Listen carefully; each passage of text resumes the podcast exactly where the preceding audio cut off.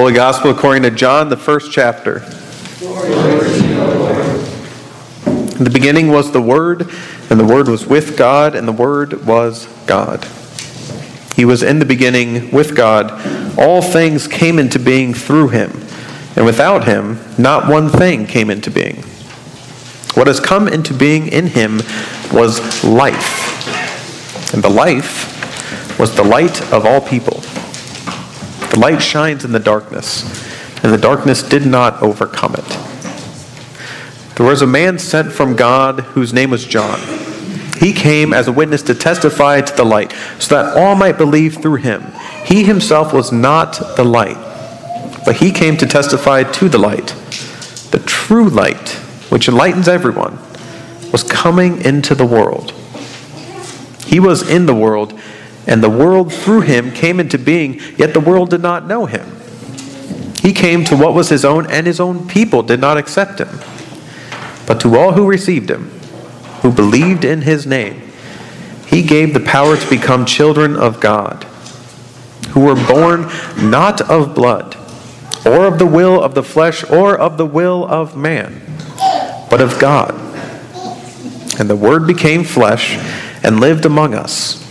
And we have seen his glory, the glory as of a Father's only Son, full of grace and truth. John testified to him and cried out, This was he of whom I said, He who comes before me, he who comes after me, ranks ahead of me because he was before me.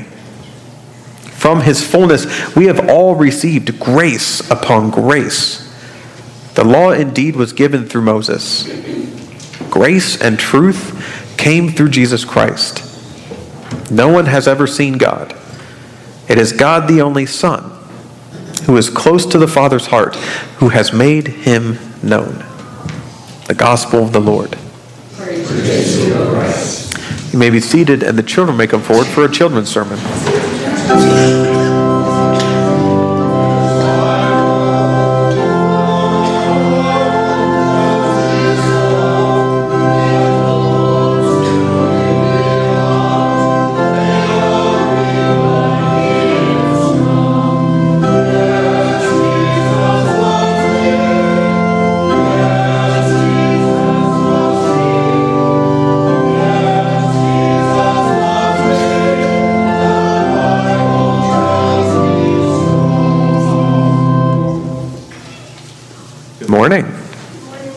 How are you? Good? Did you have a good Christmas? Yeah? Did you have a good New Year? Yeah? That's good. I did too. Today we're going to talk about just kind of getting back to regular everyday life. So, how many of you guys had some friends and family over to celebrate Christmas and New Year's? Yeah?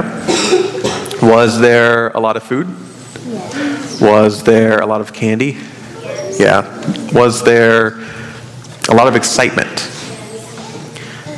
Were you really tired afterwards? I was. that happens as you get older. A little bit? Okay. Hmm. Yeah, see, you already got some sleep. Well, here's the thing.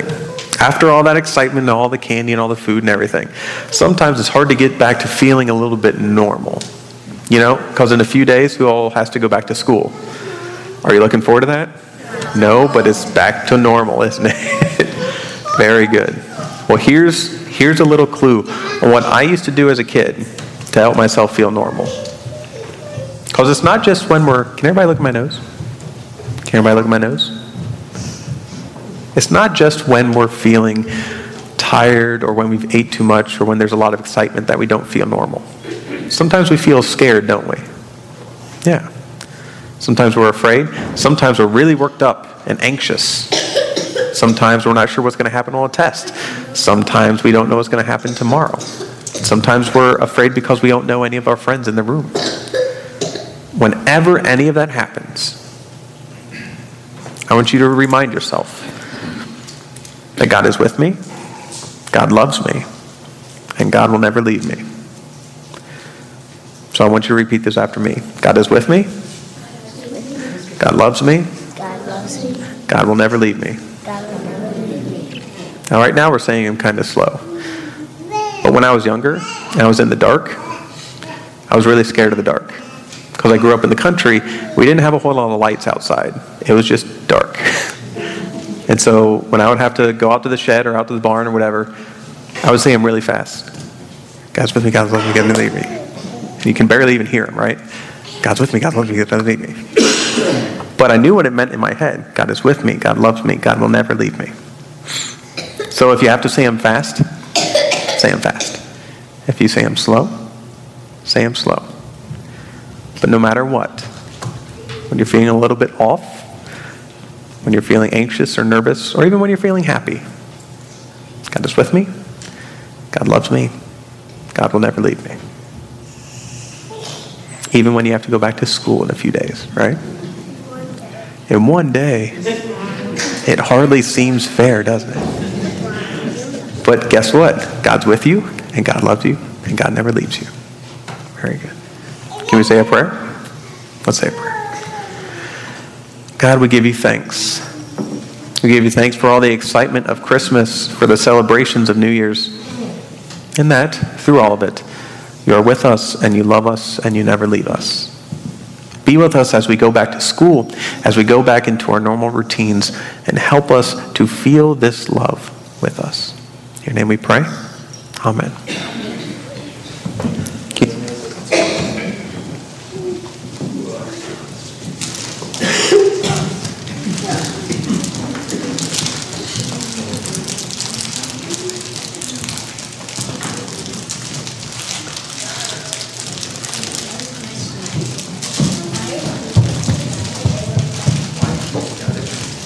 And they're not all the same. So that's a question that a lot of people.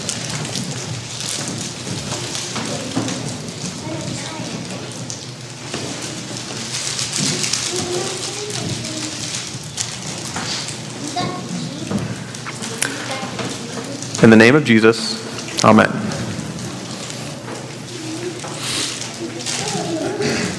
When I was growing up, my mom and a lot of other people, but mainly my mom, would tell us, tell me and my brothers about this after Christmas letdown, as she always felt. Because she did all this work. She made all these cookies and she made all these meals, and she would finally gather everybody into the same room of the house at the same time. And there was all these gifts and just everything. And Christmas would be here and it was wonderful and would go. And after all of it, there'd be kind of a letdown, you know?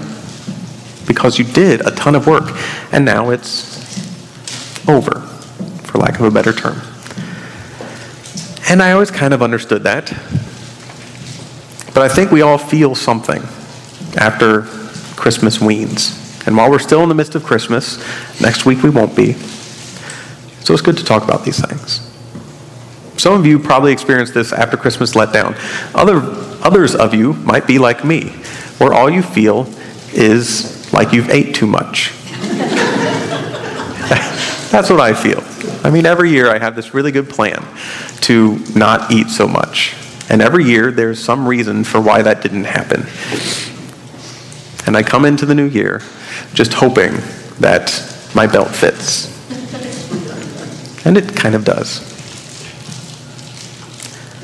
But after eating so much, or after the Christmas letdown, or after whatever it is, I find that in this week after Christmas and New Year celebration, what I need and what a lot of people need is just a little bit of normal, a little bit of regular. Eat a salad, you know, anything. And I think this text for us today leads us back into normal, leads us back into regular, because this text has a really good little basis for not necessarily the little child born into Bethlehem, but what has just happened. God has come down from heaven to be with us. And where we're being led. Because this text tells us that we're not waiting. This text tells us that we're not waiting for Jesus to grow up after being born. We're not waiting for Jesus to do his ministry. We're not waiting for Jesus to die. We're not waiting for Jesus to rise. This text tells us that these things have already happened. This text tells us that we are every day a resurrection church. Because a few weeks ago, we weren't waiting for Jesus to be born. We're celebrating the birth of Jesus. Every time we celebrate your birthday, we're not waiting for you to be born. We are celebrating your birth that has already happened. Same thing with Christ. And we're not waiting for Lent to happen, and we're not waiting for the Passion to happen because the Passion has already happened, and the Passion is still happening. And in the midst of these things, we are a resurrection church. I'm sure you've heard this before, but there was one pastor, or I'm sorry, there was one professor who came to us at the beginning of our seminary training, and I think Kristen was in the room, Gordon Lathrop.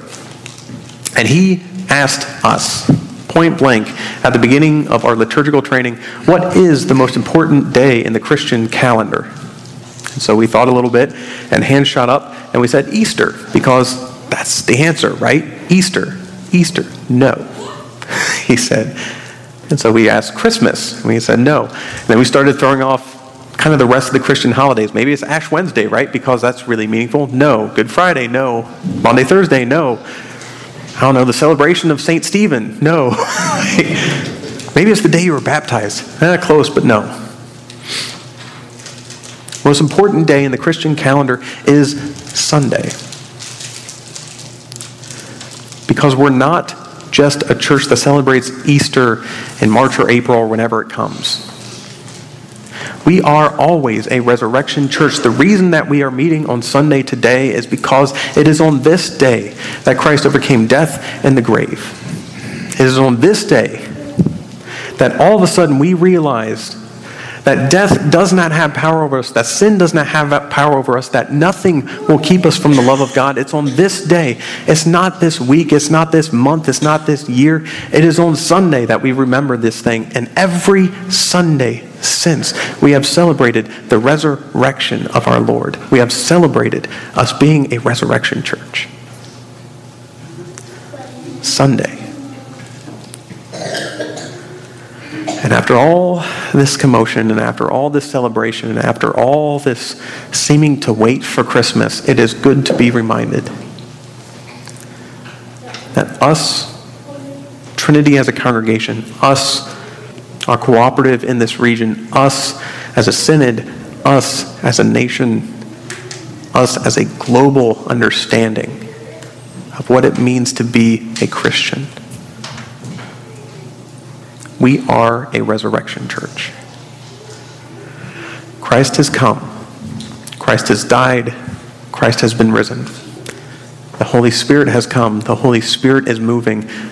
God has already gone out ahead of us to Galilee. In this very regular understanding of who we are, it is now our jobs not to wait. It's now our jobs not to kind of kill the time between, but to be the church. To be the church that understands resurrection continues to happen in our lives, in this area, in this world. And to be the little Christs that we were sent to be. God be with you. May your feet be firmly planted on the ground this week. And as you find that traction once again in daily life, May you find your daily resurrection calling too. Amen.